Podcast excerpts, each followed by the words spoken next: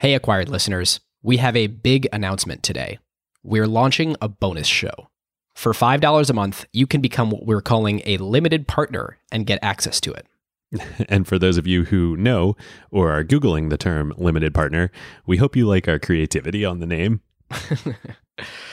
We're excited to use this new format to cover all sorts of things that don't fit into our normal episode format and dive deeper into a lot of company building topics. Our first LP bonus show is on the jargon of what venture capitalists say and when words don't just mean what the dictionary says they mean. We've covered some great ones, including sideways, credible, and I know this is David's favorite, not raising right now. Always a fan favorite. uh, so we are super excited about this, not only because it'll give us an avenue for creating more types of episodes, which we've been wanting to do for a long time, um, but because it'll give you guys a way to support the show and help make it even better. So to date, unacquired, we've plowed every dollar we've ever made right back into the show. Better equipment, software, ads, travel, etc. And we're going to continue to do the same here, which we think will really take things to the next level. If you'd like to become an acquired limited partner, you can click the link in the show notes of your podcast player of choice or go to kimberlite.fm slash acquired. That's K I M B E R L I T E dot FM slash acquired. And with that, on to the main show.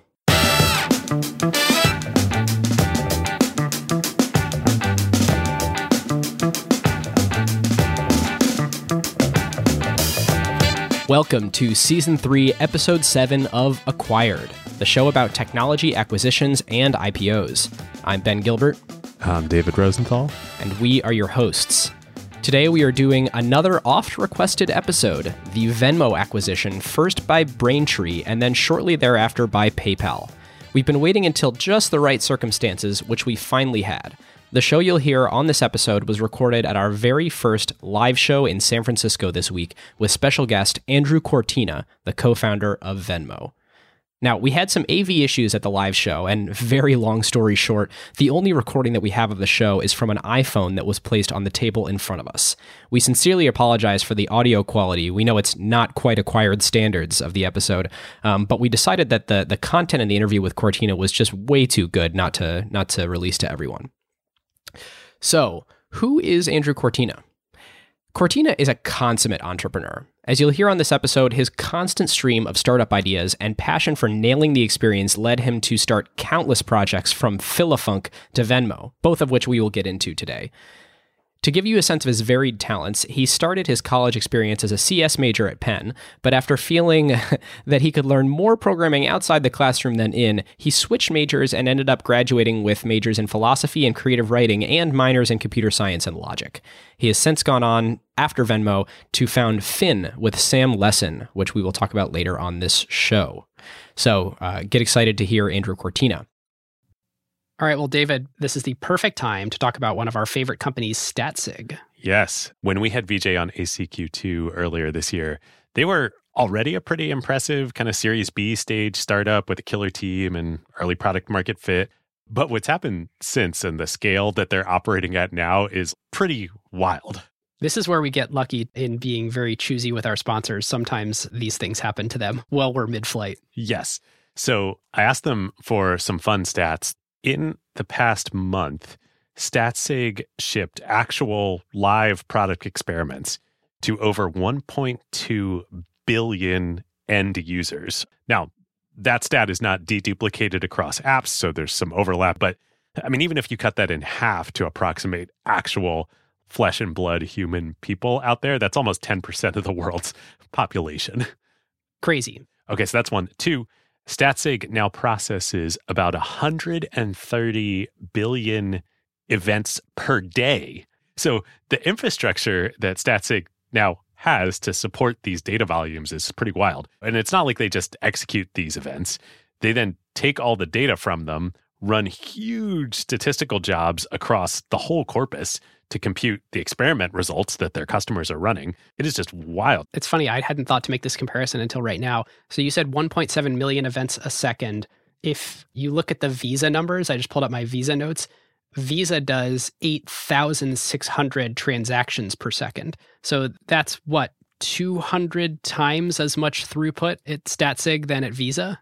On the customer side, StatSig added arguably almost all of the most important AI companies in the world this year, including Microsoft, Atlassian, Anthropic, along, of course, with regular old companies like Notion and UiPath and Lattice and Brex and friends of the show Rec Room. The team also kept shipping super fast. At the start of the year, they had just one core product. Today, they're a full fledged product understanding platform. They have dedicated feature flagging, warehouse native experimentation, and product analytics. Yep. So if your team wants the best platform in the world for making data-driven product decisions, you should reach out statsig.com slash acquired. And as always, there is special white glove onboarding for all acquired listeners. Our huge thanks to Statsig. All right, now on to the live version of David with the history and facts. So, David, you want to take us in? yes. So, Andrew, you went to Penn for undergrad, and uh, your freshman roommate turned out to be very faithful in your life. What was your What was your the first time you met Ikram when when you moved into Penn? I was at school like a week early because I was like one of the IT like support desk people, and there was like our training for you know that team or whatever. So I was there a week early and like kind of already like out drinking and partying every night. And so when I first met Ikram, I was like hungover, asleep at like 1 p.m. in the afternoon, and he rolled into our room with his whole family, um, with like this van full of people and like all this shit, and just like. I like a tennis racket stringer and just all this crazy stuff that like why would you possibly have this in a 10 foot by 10 foot dorm room? Um, and just like a, a, caravan of people and I was there to kind of just with my computer and I was like all right uh, I'll let you guys kind of like move in and do your thing. I'm gonna go like hang out at the gym or something. And then I remember we went to Kmart to like get shit for our room like you know supplies and stuff and uh, we like I'm I don't like shopping, uh, and so like I was like okay like I'll get like a refrigerator like you get a microwave or something, and I remember we were there for like I don't know like three hours at Kmart. I was like what the fuck are we doing at Kmart for like three hours here, and that that kind of towards the end. I was like you know I'll, I'll just like take this mini fridge on the subway back. It'll be fine. And they're like no like it's it's cool. Like we're about ready you shouldn't have to carry that in the subway. Um, yeah. Anyway, so that was like kind of like my. All right. Well, great question, David. Uh, uh, what I'd like to know is when was the first time that you started hacking on stuff together and, and thought, hey, maybe maybe we could start a company or at least a, a project together? Um, I mean, one thing we did was we convinced somebody's like dad or something to let us redo their website um, and just like you know build something like some sort of like cms with php and charge them way too much money for it. But like nobody really knew how to program and we kind of like scraped something together. Um, which wasn't really like a consumer product. It was more like a swindle. Um, this, was uh this wasn't like 1995 when nobody knew what websites were, right? Like you you were actually hustling people because this was the mid 2000s and like you could build a, a website, right? uh, well, I mean, this was yeah, we could kind of build a website. I mean, one could build a website. I don't know if we could build a website. Um, it was definitely possible. Uh, but I, in uh, our senior year, we both loved Craigslist. I'll tell you a good story about the microphone after I tell this story.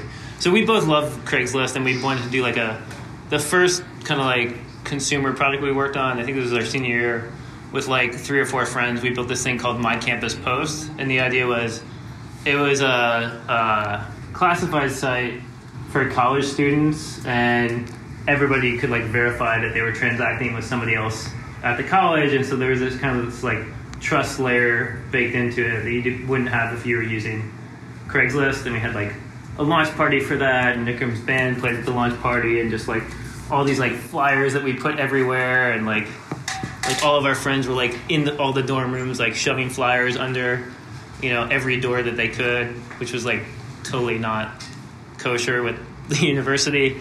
Uh, but I think we heard that like the half.com guys did that. And we actually we got a lot of people to sign up for that. Um, but the problem was the seasonality of it. Like, you know, it's very hard to retain a set of college users on a classified site. Um, but if, so Craigslist, Ikram and I both love Craigslist, uh, and we wanted to meet Craig Newmark after college. so we Ikram sent him an email and told him that we had a podcast, which we didn't. he was like responded to it, and so we flew to uh, San Francisco to meet him, and like did no preparation or homework or anything and we were like, we had no equipment. We had no equipment. like, uh, Boy, that sounds familiar. and uh, like we had these laptops that like would just like overheat and turn off. Um, and so we emailed Craig Newmark and we're like, yeah, can we come interview you? And we met him at some coffee shop on like the Twin Peaks because I guess he lives over there.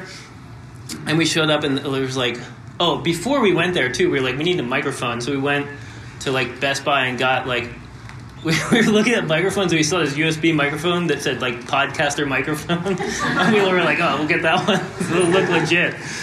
And we showed up and just like after you know like 15 minutes of hardware failures, we were we finally get into the interview and like Craig Newmark is super pissed off at this point, and then Ikram just starts ask, asking these like rubbish questions. They're just like not at all researched, and he was just like, "What the fuck is this?" It was hilarious. Uh,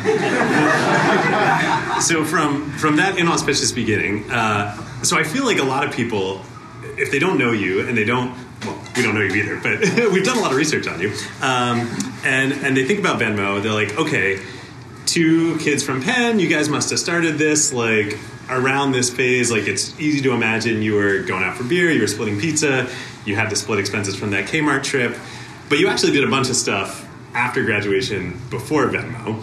Um, one of which was you worked at an early Y Combinator company. Both of you. you, you guys were like the first two employees at, uh, I think, or first couple employees at I'm in Like with You, which became OMG Pop, which became Draw Something, which became Zynga. Uh, how did you guys, you know, two kids from Philly, get hooked up with a Y Combinator company? Craigslist. Ikram saw a job post on Craigslist and was like, "Oh, these guys, like, this sounds like a cool company. We should move to New York and like try to go work with these guys." And so we like, you know, took a bus up there and met the two founders. You know, like chatted with them. There was like not really a formal interview process. They were just like, "Yeah, you guys seem smart. Come work for us." and they're like, we were totally like not qualified for this job for like real software engineering, but it was cool. We, we, we like joined, uh, learned a ton, worked with like I mean, that team was incredible. It was like some of the smartest people I've ever worked with. That original team, um, it was really, it was really awesome. But we worked there for a while, and it was like this dating website.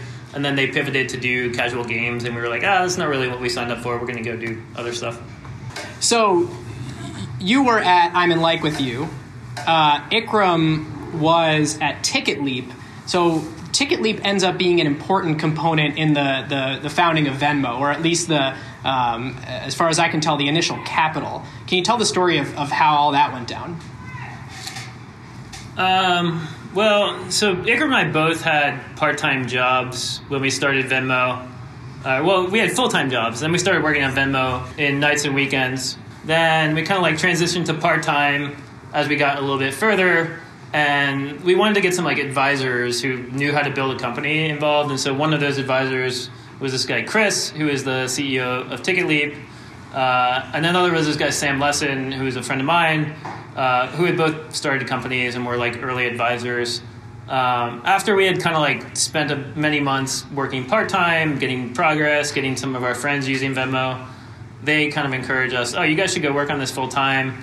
And then the first kind of investors were Sam and his dad.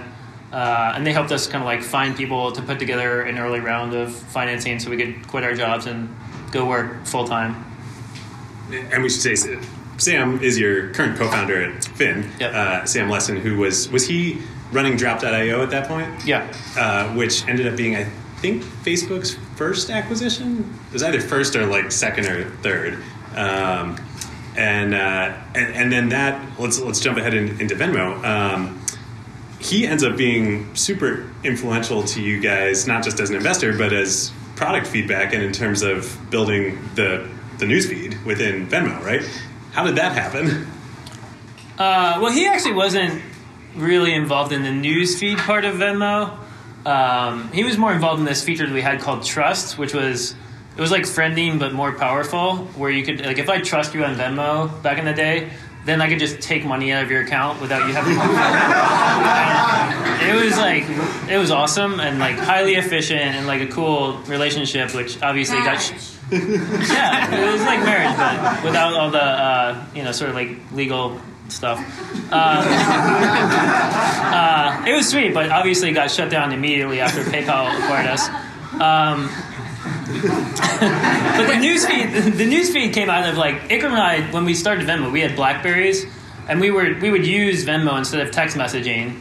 And BlackBerry, I don't think even had threaded uh, text messages, and so like our whole text message screen would just be payments that we were making through Venmo, and it was like all this cool shit that we were doing, like going to bars and restaurants and concerts and things. And we just thought like, oh, this looks like interesting content. We should just make this part of our app. And so, one thing that we skipped over a little bit is the initial idea for Venmo. Uh, I take it Venmo wasn't, gosh, you know, it would be great if anybody could transfer money to any of their friends at any time right off the bat. Uh, it, it feels like there was a little evolution there. How did it start and how did it get to uh, a social payment app? Yeah, we worked on a lot of different things. Like one of one of the first things that we did was this was before uh, Square had their point of sale software, and so one of our friends was starting this yogurt shop, like a Pinkberry, and it was called Yogurino. Um, and so like Yogurino needed a point of sale system, and we felt like we could build a better point of sale system than anything that existed. Um, so we built this like browser based POS um, with a USB credit card swiper, and we thought maybe we would like do that as a business, but we didn't really like the idea of having to go like door to door to sell point of sale systems, so we decided not to do that. Another thing that we wanted to do was um, make it so you could like, if you go to um, like a small free concert in a bar, they, they they don't charge for tickets, but then they'll do this thing where they pass the hat, and when you they pass the hat around, everybody kind of like throws in a couple bucks. But if you're a musician, you know like this is like a super shitty way to make money, and it, if you have a band of like five people, you make like maybe seventy bucks, and five people have to split that, and it's really like peanuts. And we thought it would be cool if you could um, just like text money to the band to support them while you're at the concert if you're just like feeling a track.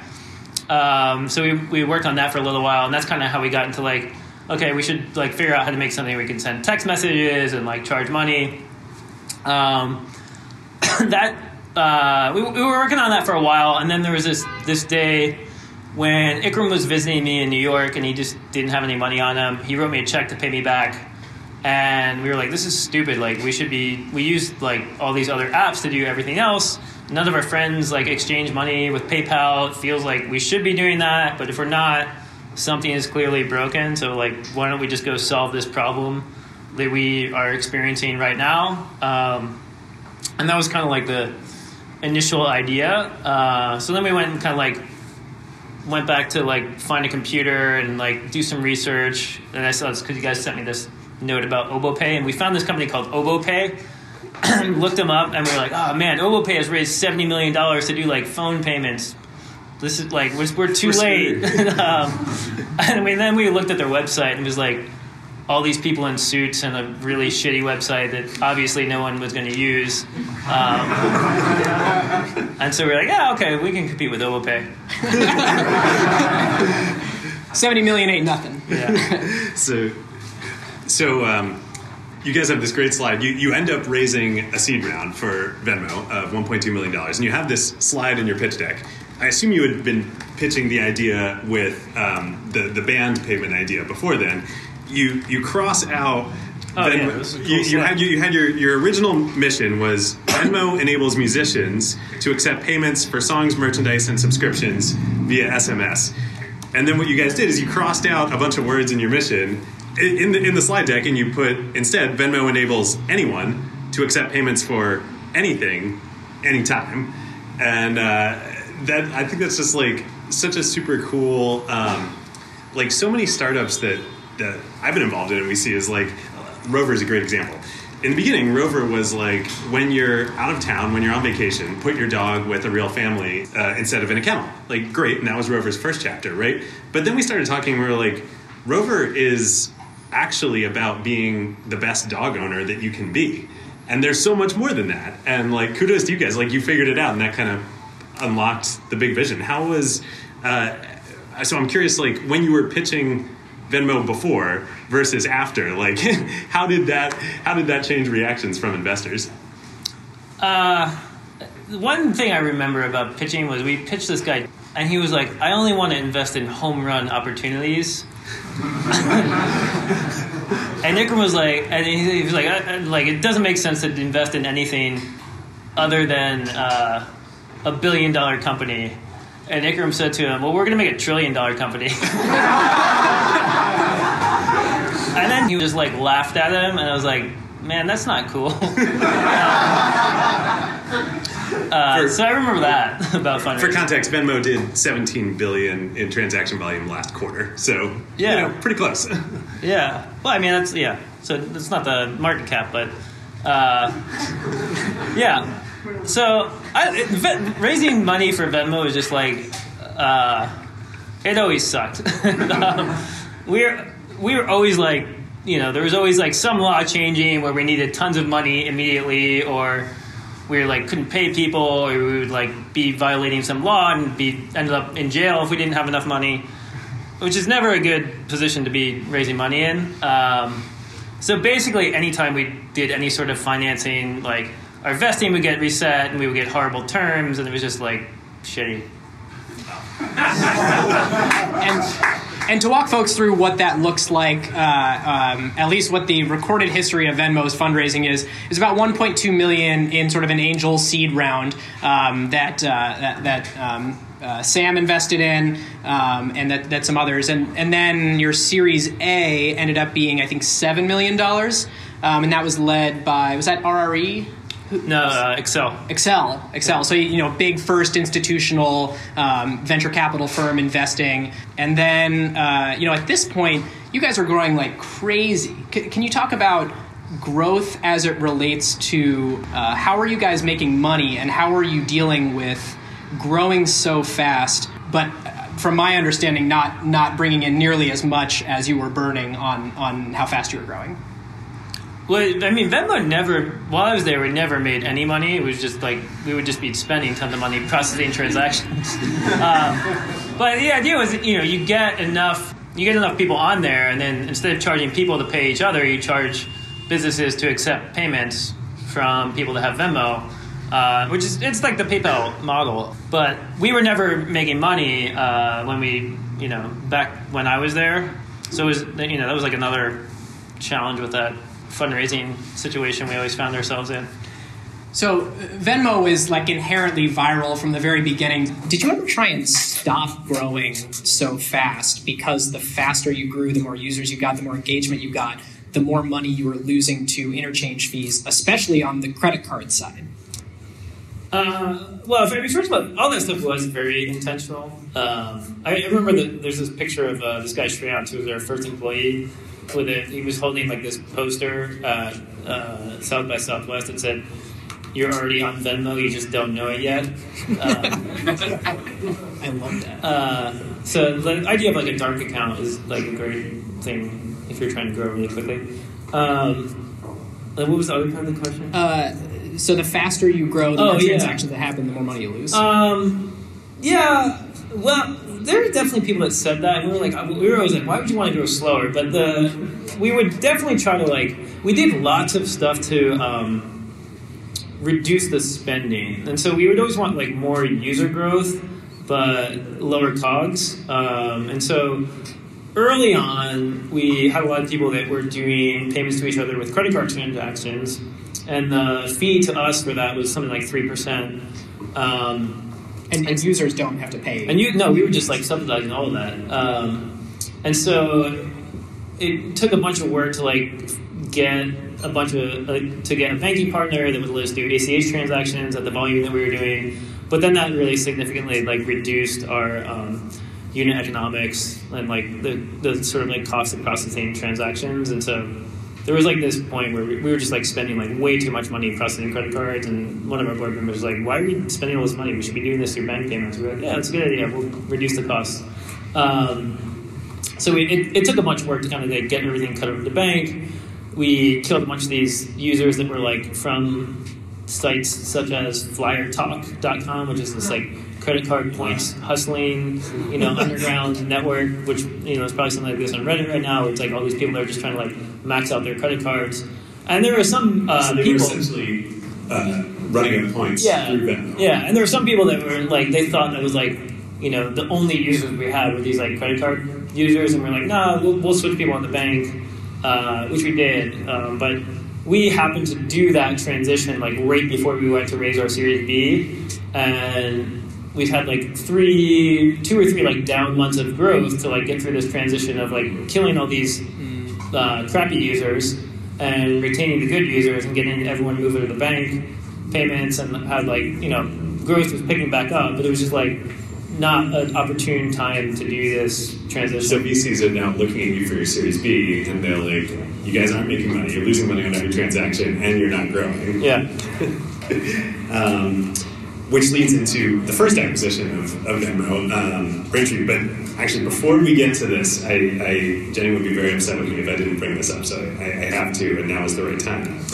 Can you tell us a little bit about John Graham, who joined Venmo? I believe he was employee number five.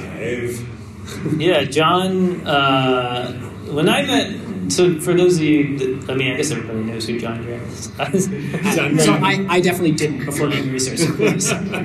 Uh, yeah, John Graham. He was on the the Bachelorette. well, he famously, famously claimed uh, on this season of, of The Bachelorette Yeah. to have invented the mobile uh, app for Venmo. Well, no, he created the Venmo iOS app. Uh, um, so you know, he, his lawyers looked at that one. Um, We're not recording, so know. yeah, no, but so he he was on the Bachelor, but John Graham. Uh, we met him through this guy Matt Hamilton, and Matt Hamilton is a guy that went to Columbia. Who, when Ikram, Ikram and I were like on the street getting a cup of coffee, or coming back from getting a cup of coffee, and we both had on our Venmo T-shirts. And this guy Matt Hamilton sees us and is like, "Oh, Venmo! I love Venmo." And we're like, "Yeah, cool. Uh, we paid Venmo." He's like, "What? Awesome!" Um, and we were like, "Yeah, what's your story?" And he was working on uh, some this thing called Tourbee, which was like a Airbnb for tour guides type of thing, where you could like you know have local tours show you how to do cool stuff. Um, and we were like, "Yo, you should come work at Venmo." Um, and if you're a software engineer, he's like, "Well, I'm, wor- I'm working on this other thing, but I have a bunch of friends you should hire."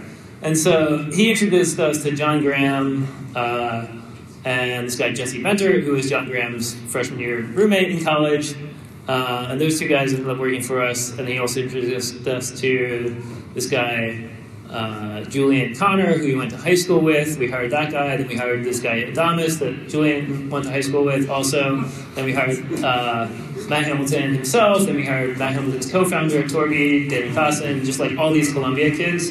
And so So within John a year Graham of deserves a lot of credit for well, there's working no with- Matt Hamilton. This is all Matt Hamilton. John Graham comes from Matt Hamilton. So, like, from this random encounter on the street, we hired like ten kids from Columbia, um, just because we were wearing Venmo T-shirts. Uh, yeah, I feel like there's a lesson in there. uh, we we did don't all this non-traditional hiring stuff because like nobody would want to, like nobody knew what Venmo was except for a few people, and it was not like the type of place you go where it's like all these great engineers you can learn best practices from. It was like a total nightmare. What do you mean? Yeah, uh, yeah. So So we had to be scrappy. So okay, given that you, you've been scrappy, the Series B fundraise isn't going well. Um, Sameer from Accel is on your board, right? Yep. Um, Accel is also the main VC in a Chicago-based payments company called Braintree that is, in a lot of ways, the other side of the coin of what you're doing, where where Venmo is working with consumers um, that use. Braintree is up and coming. This is pre-Stripe days, uh, where Stripe had just been founded. Um, Braintree is the payment processor for merchants on the internet. So still to this day, Uber, Airbnb, um, a whole bunch of other you know companies we all know and use uh, process all their payments through Braintree. And for anybody who is using, uh, who's building web apps or, um, yeah, I guess web apps would be the thing, and, and trying to t- accept payments before Stripe, before Braintree, you'd use companies like Authorize.net, you'd like try and cobble together some kind of payment gateway. It was like an unbelievably difficult problem to accept credit cards on, on the web, let alone in, in mobile apps. And so Braintree comes along and it's freaking revolutionary, and now we even have Stripe. It's no wonder it's a $40 billion Something crazy. company, but How so? How did the? I'm, I'm assuming Braintree was not on your guys' radar. No, we do. Braintree. Uh, Okay. We um, so actually we were processing credit card payments through First Data on the Yogurino account because we took it over uh, from the yogurt shop because we could nobody would give us a credit card processing account, uh, so we used that. But then we were using Braintree to process ACH payments. Um, and What you're using for people For a long time. getting to their- pay out to pay out. Out of Venmo. Yeah. You're using the Yogurino. No, well, no, we were using the Yogurino account to accept credit card payments, and then we used Braintree to distribute money back out via ACH.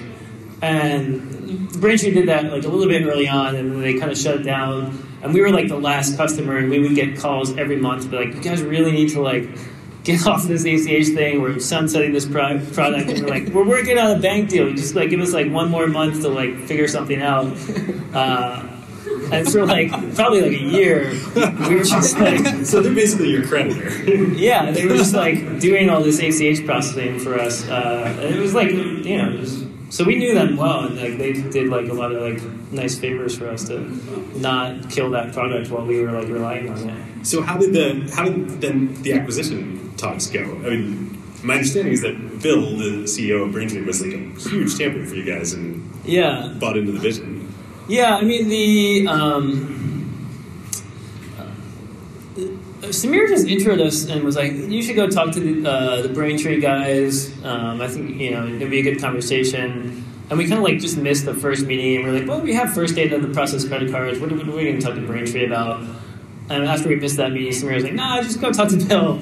Um, so we went and met him, and uh, he was talking about how they had all these merchants, but we're interested in like a consumer wallet type of thing. And we had all these customers and wanted to start making money by allowing the customers to pay merchants. Um, and just kind of got into this conversation where it's like, oh, we have this kind of, we're both trying to get to the same place from different sides. Um, maybe we should try to do it together. And this was right around the same time when also we had been trying for like many months to raise a Series B with no success. We're just like running out of money. Um, you know, it was to the point where there was like the only money left that we had had to be kept in escrow in order to like meet comply with some law in California. Um, and so we were like totally out of money, and then uh, no, there was no investor that wanted to do anything. So we, it was either like shut down the company or sell it. And we had an offer from Groupon for like a million bucks or something shitty like that. Wow. Um, we talked to the guys at Square, and they were like, "Nobody here is actually an engineer. Why would we acquire you guys?" Um, I assume you talked to Facebook, given the same connection at that point. same story at Facebook. Nobody. Well, I mean, the Columbia guys all passed the engineering. um, uh, But not the test, Penn folks. But no, definitely not. Um, yeah, so and then Bill was like, "Yeah, like you know, how much do you guys want to sell the company for? Let's do it." And he, it was even to the point where like we were missing payroll, and he just like wired us a bunch of money um, before that, before the deal was closed to meet payroll because. There was like their CFO was trying to like get the Venmo books to balance, which that didn't even happen before PayPal acquired Venmo. Um, this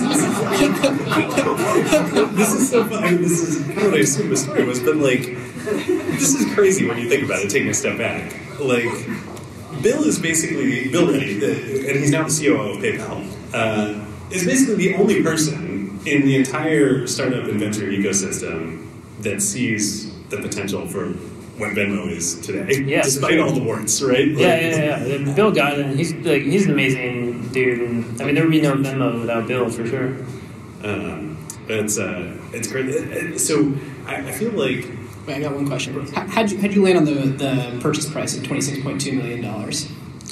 We, I remember, this is a good one. You, you never be the first person to throw a number out there. It's just a stupid thing to do. But we were we were talking to these uh, bunch of guys from Braintree, and they were like, "Well, how much money are you guys going to raise in your Series B?" And I think somebody was like, "Well, well we'll probably go raise like ten million bucks," and then they just kind of like napkined it, and we're like, "Well, if you're going to raise ten million dollars, this would be like the post money at kind of standard terms," and I think that's how they got to it. Huh. Uh, back to why Bill was a believer. The we, we alluded to this earlier, but I think it's worth reiterating for you know, as Ben and I were researching this episode, we aren't deep in fintech, and I think probably most of you aren't deep in fintech, and, you guys are the only ones who get to hear this anyway. But um, the, there really is only one business model that makes sense in the long term, right? And that is PayPal's business model, which is you have That's pretty bold. Well, in, in, in, the, in the long term, It's Visa's business model. it's Visa's business model, which is also PayPal's business model. Now, PayPal started the same way Venmo did with a consumer wallet, essentially. But you make you can't make money by charging consumers. Right. You have to make money by charging merchants. And so, thus, you need a two-sided network effect. You need a lot of consumers. You need a lot of merchants who are willing to accept this payment, and then you can charge the merchants a fee for using the system. And it's it's crazy that like you guys had one half of the equation, they had the other half of the equation, and and actually I guess there were only getting to the next acquisition of, of Venmo, there were only two people in the whole ecosystem that saw this. There was Bill, and then there was PayPal, right? um, because it was less than a year later that the combined entity gets acquired by by PayPal, right? Yeah, and PayPal will be the only company smart enough to acquire Venmo for sure. Like it takes a lot of, I mean, they they get the business model right, and like understand what it takes to kind of like get to the point where you can convince merchants to adopt your network. And, and it is worth pointing out, like, it, it sounds, it- you know, when you're just hearing it for the first time, like, oh, they're the only ones smart enough to do this, or like, they were the only company that could. Uh, there was almost a revolt inside of Braintree when they were like, oh, yeah, we're going to buy Venmo. I mean, a lot of employees at Braintree, and, and just sort of came out in research, were like, wait, that thing is hemorrhaging cash. It's not even like a, a real company, you know. Like they're they're they're growing so fast. They can't. you know, There's no plan in the future to start making money. Like we we are a payment processor. We make a little bit of money on every transaction. We have a sound business. Like Bill took a huge chance with his internal team and internal culture and the direction that company was going. And, and I think it's just worth underscoring, like, now that everyone uses Venmo and that it's inside a big safe company like PayPal and they're doubling down on Venmo in a huge way, it seems like, uh, you know, it was so logical. But in retrospect, in that time, it really, it really didn't seem like it. I mean, it's a huge investment too. I mean, it's probably been like a billion dollars spent on transaction processing fees. So it's a Yeah. big investment, but I mean, PayPal's a killer business, and it's you know Venmo has the same sort of outcome. It's, Yeah. it's worth it. So I'm curious when the probably you know, within a few months after the acquisition by Braintree, diligence starts by PayPal for the second acquisition. How how much time did they spend with you guys? I mean, uh, what's been re- reported at least, and, and it seems in our research, is that like Braintree is a very nice business within PayPal, and that's nice. But their biggest worry was that like millennials were not using PayPal uh, on the consumer side, and so I'd imagine there was a pretty big lens trained on you guys. Uh, they kept us pretty, you know, as far as they could from the. the Braintree guys. yeah. Uh, uh, you they didn't want to screw up that deal. Do you, do you know if they were representing like when so Braintree sold eight hundred million dollars? Like, are they are they pitching Venmo? Do you think to to PayPal? Uh, I, I don't know if they're actively uh, pitching. I'm sure they're like you know talking about. I, I wasn't involved in any of the kind of like uh, acquisition talks. I'm sure they talked about like the growth rate. Um, but even like even on the PayPal side, like David Marcus, I'm sure got it. But a lot, of, I'm sure a lot of the um, the rest of PayPal was also similarly like um, like we should just shut down Venmo. You know, like why would we, we already have this? What like we have a product like this, right? So I don't think there was like a ton of um, talk on either side about the importance of Venmo. Um, so the acquisition does happen. Um, two two things I want to cover before we before we get to acquisition category. Um, one, uh, the acquisition happens. PayPal also leaves you guys kind of alone. And, and I think the best um, example of this is that some people uh, may be familiar with this. You guys run an ad campaign in early 2014, uh, right after the acquisition uh, in New York. Um, called Lucas uses Venmo. That was like it was during the acquisition. During the acquisition, Yeah. oh wow! Yeah, I Uh, remember. tell us a little bit about Lucas and, and, and his use of Venmo. Yeah, so at that time, um, Braintree was working with this like hotshot creative agency to do a big rebranding of the company as like super developer focused, the operating system for payments, and kind of like up their credibility. Uh, Stripe is on. yeah, because Stripe is on the scene. Um, and so they were doing that, and then they're, they're like, well, you know, we can have this agency like do some like paid advertising for the holidays for Venmo, and you know their idea was to like put some ads on Best Buy that said like split the gift with Venmo or something like that. And I remember just being in our office in New York with Iqram and our creative director Neil, and just being everyone was like, man, this is like We've never spent money on advertising. Like the thing that we're gonna do is put ads on Best Buy. Like that's just really boring. I mean, I can't imagine there are many Venmo users who uh, actively shop at Best Buy these days. No, well, maybe that was part of the point. Like get people that Get are not. Yeah. Um, anyway, so Iqram was like, if we're gonna spend all this money on ads, we should at least do something fun, like some sort of like out, out of home, like billboard type of thing. And we were like, yeah, that'd be cool. Uh, and he's like, like, and just keep it really simple. Like, look at you know Lucas. He's like drinking coffee. Lucas uses Venmo, and we were like, that's Lucas is a software engineer. yeah, right? and yeah, he was like a DevOps engineer. Uh, And he was literally drinking coffee kitchen. and we were like, yeah, that, that's cool. And so Neil, um, he photo, he got Lucas's picture off of the, um, and this is all like in real time. We're doing this. So, so he like, we're sitting there. It's like 1 p.m. Then uh, Neil gets Lucas's photo off of the team page, and he puts a Santa hat on him, like with Photoshop for some reason. Uh, and then like puts this little banner on there that says Lucas uses Venmo, and like that's it. It's just like pure white background. That's like all it is. And then like an hour later, we're in the street, like just showing it to people, and they're all like, "What the fuck is Venmo?" And we're like, "Oh yeah, that's awesome." Good. Um, and then so we're like, you know, we have to get Bill to approve of this, and then Bill has to get PayPal to approve of it because it's uh, an expense over hundred thousand dollars. So we send it to PayPal, and we're like, "Where's the rest of this? Like, i like, did you forget to like attach some assets?" And like, "No, that's all." Is." And so Bill, I like Bill was talking to me. He's like, "Hey, maybe we should like explain what Venmo is on here. And I was like, no, man, we have to do it. Like, this is what it is. I'm telling you, it's gonna be awesome. Like, I'll put it on my credit card if you guys are not gonna do it, but we have to do it like this because it's gonna be awesome. Dude, you are an artist.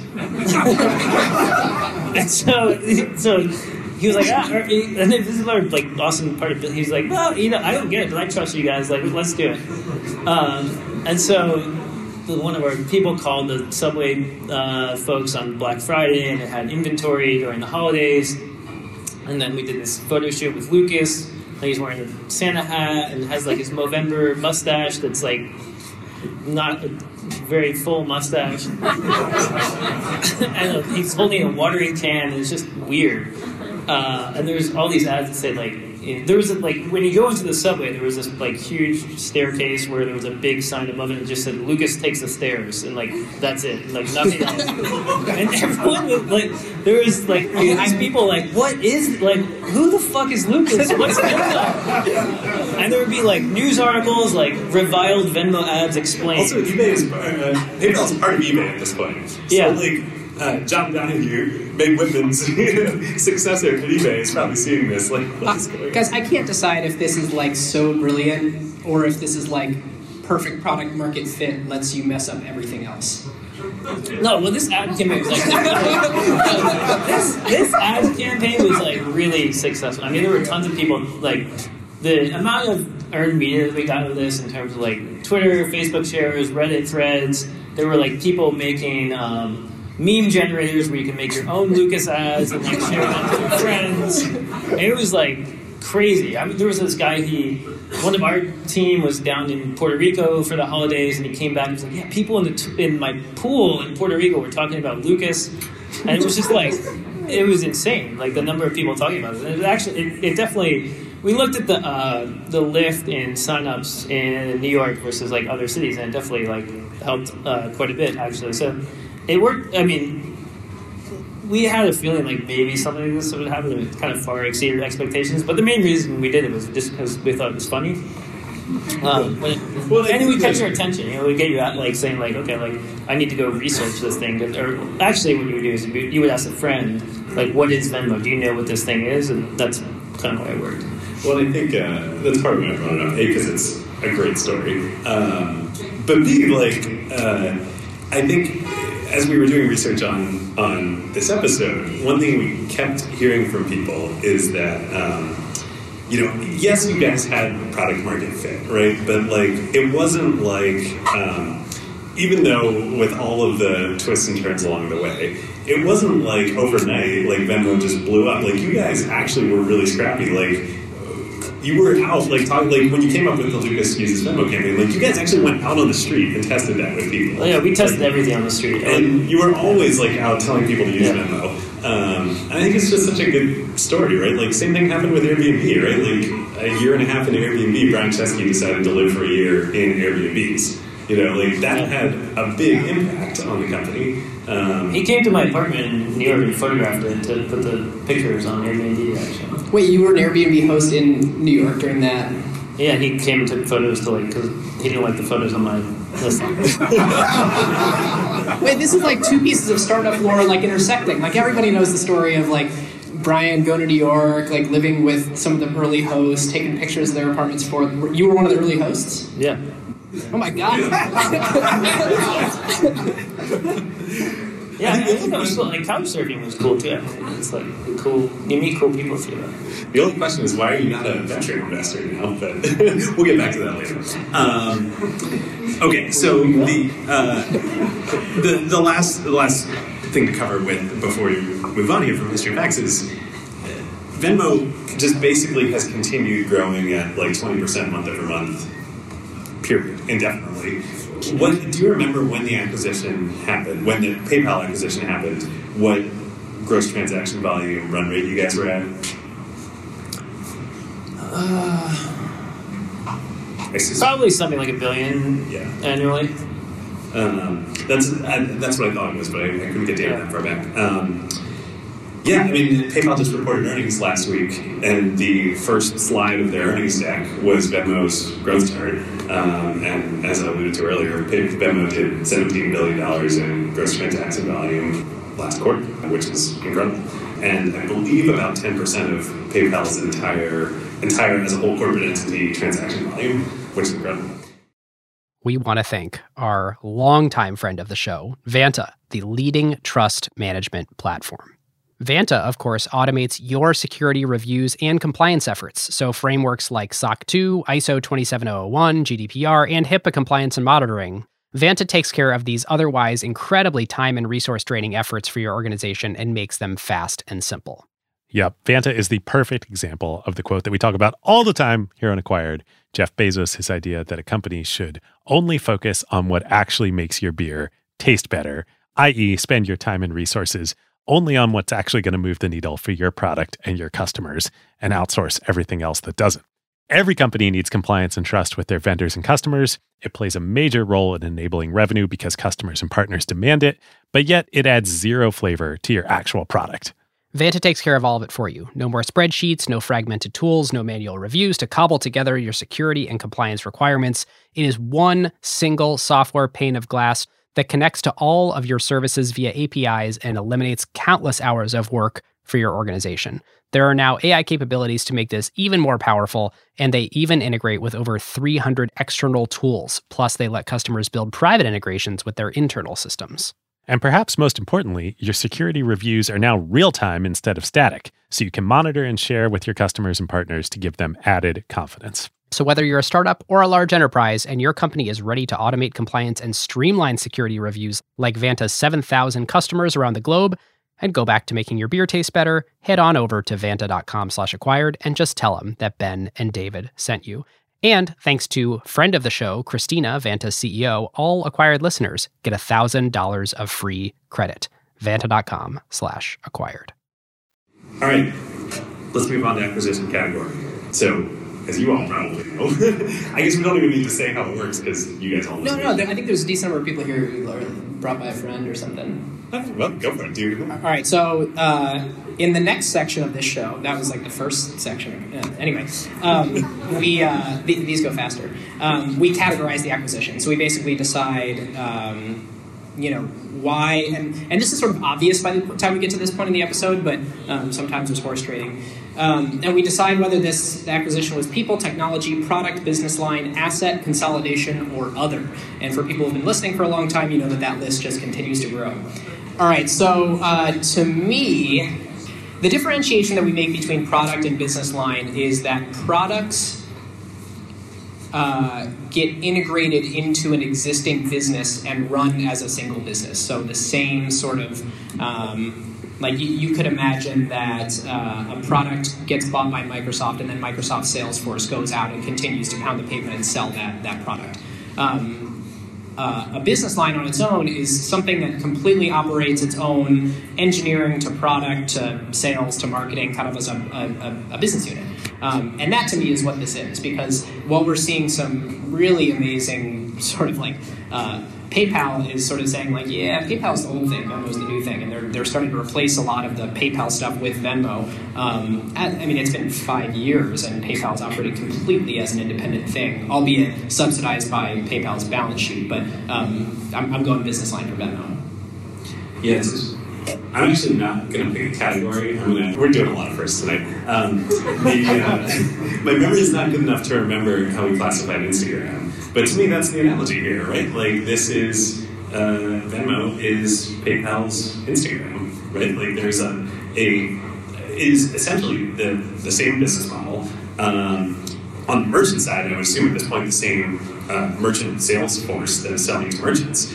Um, it is just a different consumer audience uh, that plugs into that on the front end. Mm-hmm. Um, so modularizing the back end from the front yeah, end. so like the, yeah. the, the, merchant side, I would assume is integrated at this point, but the consumer side is completely separate.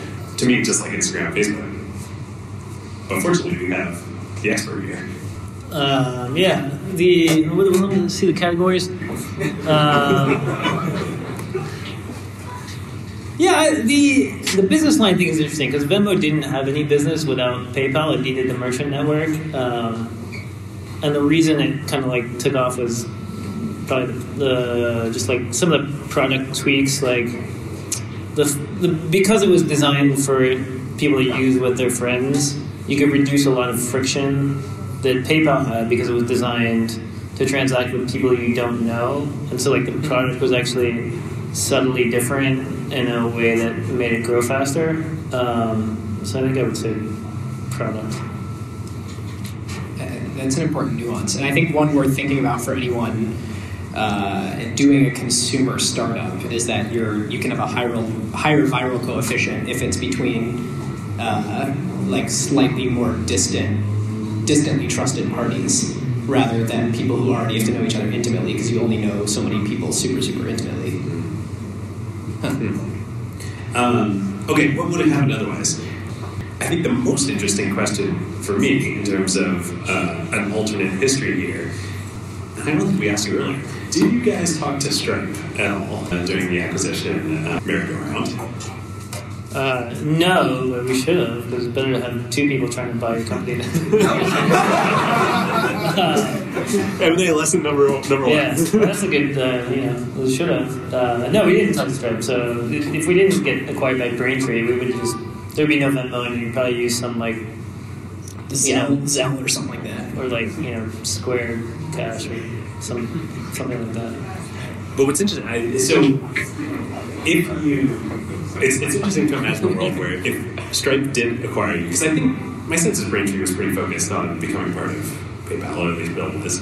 Um, obviously, Stripe is very focused on being an independent company. But imagine if Stripe had Venmo, that would be a very powerful combination right now, right? Or, or were there things was was do you think Stripe was too developer focused, like um, to build out a real merchant network to be kind of project Venmo?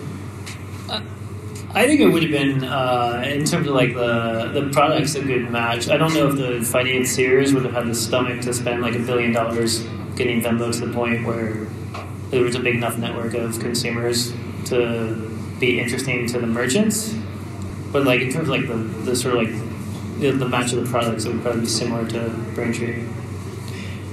All right, so going into tech themes, I want to use the beginning of this section to do something we haven't done yet in this episode, which is you mentioned Square Cash. We haven't talked a lot about Square. We talked a lot about Venmo, um, but we haven't talked that much about what each of those companies are doing today. And David alluded to something that uh, PayPal has the only business model that wins in the space. The same as Visa.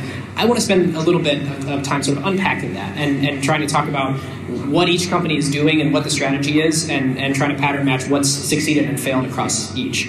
So, Square Cash launches so, so let's take a step back. I think we all know Square. Square is how we're selling T-shirts in the back. It's how any merchant, in, actually internationally in the world, um, can easily accept payments and, and use a point of sale system at their business. So they see the you know Venmo taking off and saying, oh, we need to be in the peer-to-peer uh, transaction business too. They launched Square Cash, which is now rebranded as the Cash App they had a value proposition around uh, you're going to be able to instantly transfer something to someone else which is extremely expensive because you're then paying to deposit quickly in other people's banks instead of the very cheap ACH or the free strategy of just transferring something to somebody's Venmo and letting it sit in their Venmo account. Like that's got to be the dream scenario where David and I both have Venmo. I'm going to Venmo you. You're going to decide, eh, I'm not going to transfer that to my bank, and so it doesn't cost Venmo anything. And so if there's a way to monetize me when I'm it's a closed loop where all the money is just staying in the um, in between the two of us. That's great. Now I want to add a little bit of color to why David you were saying the, the only business is sort of the Visa one, the, the PayPal one, and also why you were saying that Stripe and uh, Venmo could be a powerful combination. Imagine you have what Venmo has, which is two different parties that are transferring money to each other and do so often enough that they're willing to leave money in Venmo. So it doesn't cost Venmo anything to have that a dream scenario where people are moving money around to each other. And most of the time, if they are moving to their bank account, um, they're doing so in a relatively cheap way with, with ACH. If you also had all the merchants on that same ecosystem where you didn't have to ever have cost of goods sold to transfer money to a bank, then you could really have a business on your hands because what businesses are willing to do is pay the interchange for that transaction. So that's sort of where Venmo is today. Is where when you see the, pay with pay with Venmo, Venmo, is you are both Chase or Wells Fargo or what, what have you, and Visa.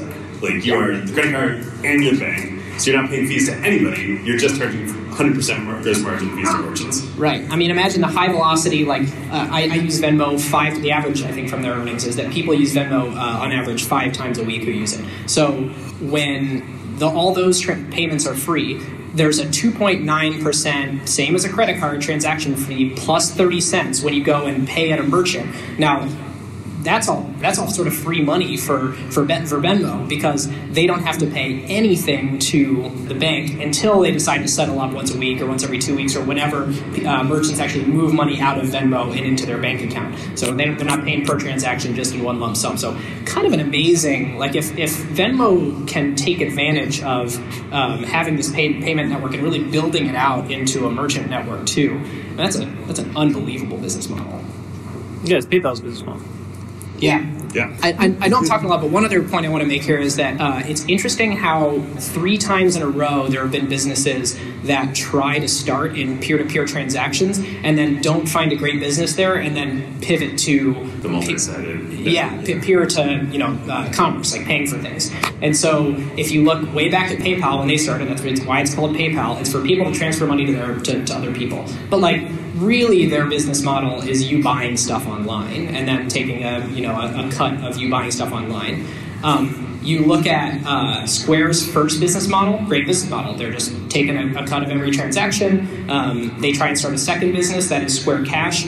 Square Cash kind of ends up pivoting too, where they're really changing to be a bank rather than, hey, you should transfer money to your friends with this Cash App. They're really a bank for the underbanked. And we haven't talked a lot about this yet. There's a whole, and probably follow up to Square episode coming at some point, but if, if anybody's using the Square Cash app, you'll notice like they're pushing this debit card on you. Well, they get a cut of every transaction in the debit card, and so Square and Venmo are sort of taking very different strategies at this point. Where Square already has the merchant network, they're now with the Cash app trying to start a business where um, they're able to make money on the debit card side of every time one of their users makes a transaction, they make that that interchange. Um, and when you look at Venmo, yet again, what we're seeing after all these years now is lining up the merchant network, which is funny because it's sort of like one of the ideas that you guys had originally, um, but really, uh, um, you know, really going to that. PayPal has two million merchants already on there. so Right. So to the extent that, that I mean, there's real consolidative power there, uh, real what's the terrible word, synergistic power there of um, including Uber, which is now accepting Venmo. Mean, that, that was that was always the uh, idea for the business. Like we knew there was no business of P two P transactions. Like you don't want to because you're competing with like literal like you know hard physical cash, and there's no fees on that unless you maybe consider an ATM fee. And so we never had a plan to like monetize the P two P business. It was all just a grow that side of the network, and then once you have leverage, go get the merchants onto the uh, network to actually start making money. makes sense. Which I think brings us to great. Let's bring it home. Um, so for me, I mean, uh, I've already made the analogy. Like, I think it's the same here. Uh, like, this is to me, this is an A for PayPal with a caveat on a future A plus that I think is likely, um, which is which is this is the fintech analogy of Instagram. Like, it's PayPal understands this business model better than anyone in the world. It's a fantastic business model with incredible network effects. It's a two-sided network, um, and they had a major problem, which was that people who were, you know, mobile natives, uh, quote unquote, or, or uh, didn't grow up using PayPal, weren't using PayPal to transfer money, um, and Venmo became the way to do that. Uh, and so now it's all under one roof, but. PayPal has the merchant network on the other side of the transaction to plug into. So I think this is like uh, without going into depth on the finances here, um, a no-brainer, minimum A, and, and, and my caveat on the A plus is just uh, further proving out monetization of Venmo over the coming years, which I have no doubt they will. Well, it's funny. I was just looking up. Uh, uh, Visa is effectively three uh, PayPal's in market cap. Like Visa should probably be the one to be scared. Visa should probably try and make a go for for PayPal. Um, and anyway, I mean that's not grading, but um, yeah, David, I'm with you. I mean, I think the the thing to consider here is like it's still very speculative. Like we're still in the early days because we we just now are, are starting to see a serious effort in the last two quarters of I think last three quarters of uh, PayPal deciding to push pay with Venmo uh, to a lot of the merchants on their network. Um, we saw I think that the um, in the earnings report that 17% of people on on Venmo have now participated in a transaction where uh, they were a monetized user, which um, for the majority of people is is means they're they're paying at uh, at a merchant. Some others are, are um, paying the fee for instant cash out, but I think the majority of that is probably paying merchants. So, um, you know, there's reason to be hopeful, but um, um, you know, I, I think I- I'm in the same camp as you now, A, with a future A plus, but I think the variance is high because it's definitely predicated on, you know, right now, still losing a lot of money, uh, uh, still responsible for uh, uh, um, a super small percentage of revenue relative to all of PayPal's revenue, and uh, it's you know it's not totally clear yet whether we're going to be paying with with Venmo at, at merchants all over the place. Dude. So, Kortina, you're probably biased, but you want to weigh in?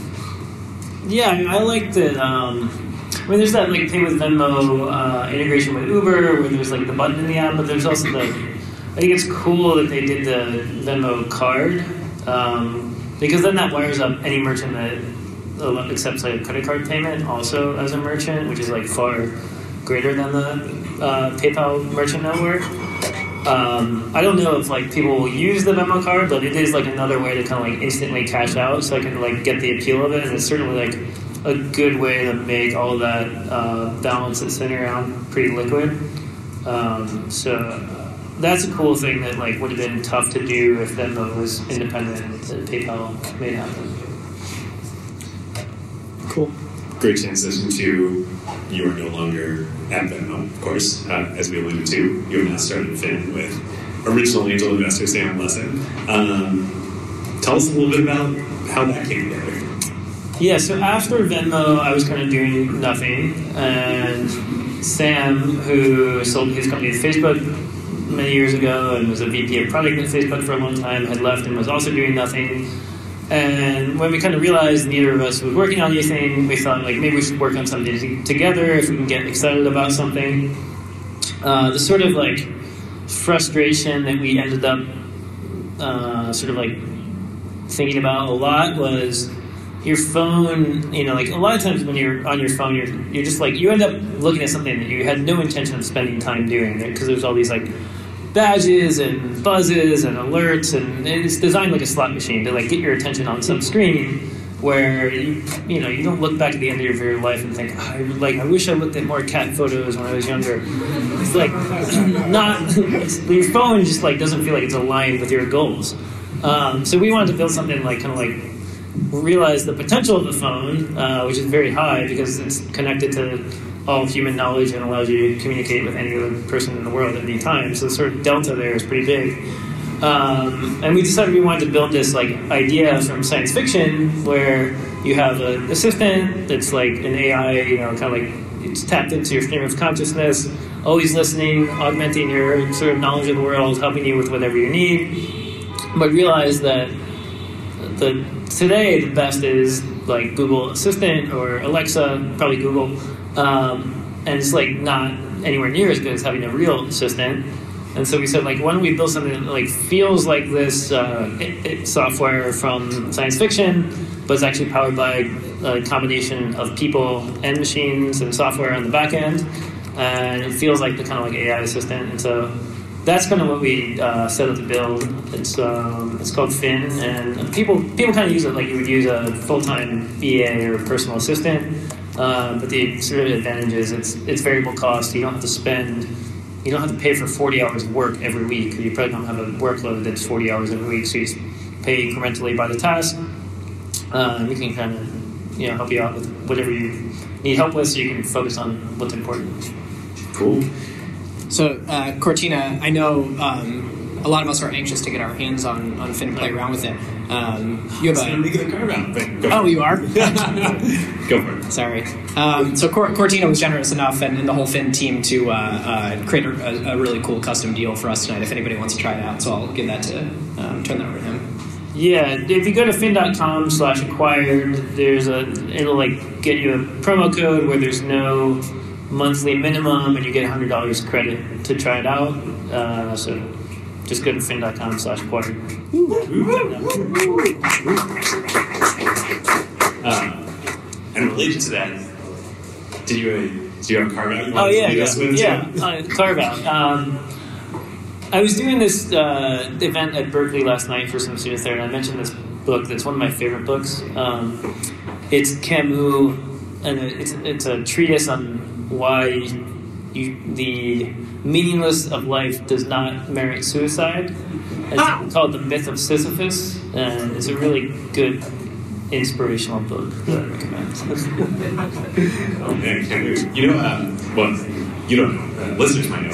I was a French literature major in college, Oh, so nice. man, you're like close to my heart. Yeah. um, I'll go next. I also have a book um, that uh, I wanted to do today, I wasn't going to do this originally, but uh, given all the problems, um, a really good book called Startup uh, by Jerry Kaplan. It's about building a startup in the 90s, uh, the Go Corporation, which was uh, the original pen computing company, even before the Apple II. When, uh, this actually was a recommendation. Bill Gurley recommended this on Twitter, and I read it recently.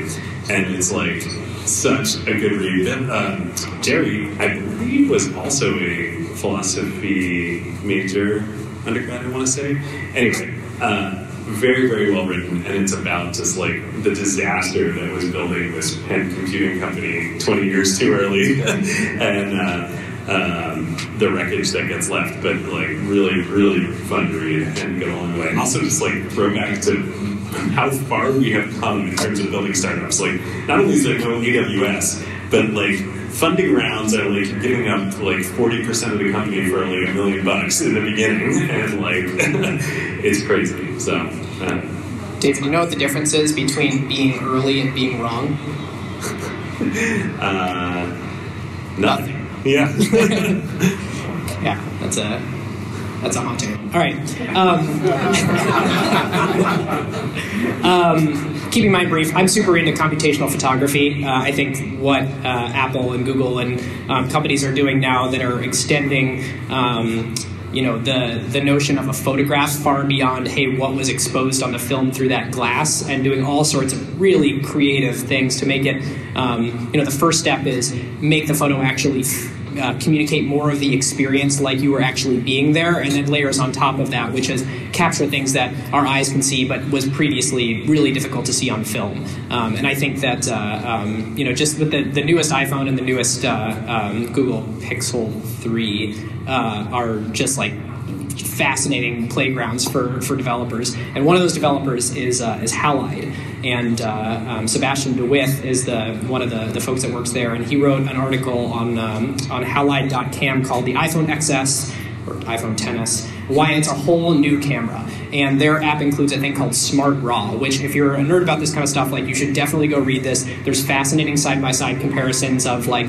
um, hey, I took this in RAW with the new iPhone, and then we augmented the RAW in this way, and it, it, you know, you can bring out these things in this photograph that you otherwise wouldn't have been able to bring out. And I think the wave that we're in is is so interesting, and I think this article is written in such a way that it's both um, uh, appeals to like the, the nerdiest of us that are interested in this stuff, but is also written in a way that anybody who's interested in exploring this area is totally, totally digestible. So, um, highly recommend that article. This is a great time to tell you about one of our very favorite companies, Crusoe. So, Crusoe, as listeners know by now, is a clean compute cloud provider specifically built for AI workloads. NVIDIA is one of their major partners, and literally Crusoe's data centers are nothing but racks and racks of A100s and H100s. And because Crusoe's cloud is purpose built for AI and run on wasted, stranded, or clean energy, they can provide significantly better performance per dollar than traditional cloud providers. Yes, we talked about that on our ACQ2 episode with Crusoe CEO Chase Lochmiller. The other element that makes Crusoe special is the environmental angle. Crusoe, of course, locates their data centers at stranded energy sites. So think oil flares, wind farms that can't use all the energy they generate, etc., and uses that power that would otherwise be wasted to run your AI workloads instead. Yep. Obviously, it's a huge benefit for the environment and for customers on costs since Crusoe doesn't rely on the energy grid. Energy is the second largest cost of running AI after, of course, the price you pay NVIDIA for the chips. And these lower energy costs get passed on to customers. It's super cool that they can put their data centers out there in these remote locations where quote unquote energy happens, as opposed to the other hyperscalers such as AWS and Google and Azure, who need to build their data centers close to major traffic hubs where the internet happens because they are doing everything in their clouds. Yep. If you, your company, or your portfolio companies would like to use the lower cost and more performant infrastructure for your AI workloads, go to crusoecloud.com slash acquired. That's C-R-U-S-O-E cloud.com slash acquired, or click the link in the show notes. All right, acquired listeners, we will see you again in a couple weeks, or I guess you'll hear us again in a couple weeks. For those of you who have already joined the LP program, the first episode is waiting for you on the bonus show. And for those who want to join, you can click the link in the show notes or go to kimberlite.fm slash acquired. That's K I M B E R L I T E dot FM slash acquired. Thanks.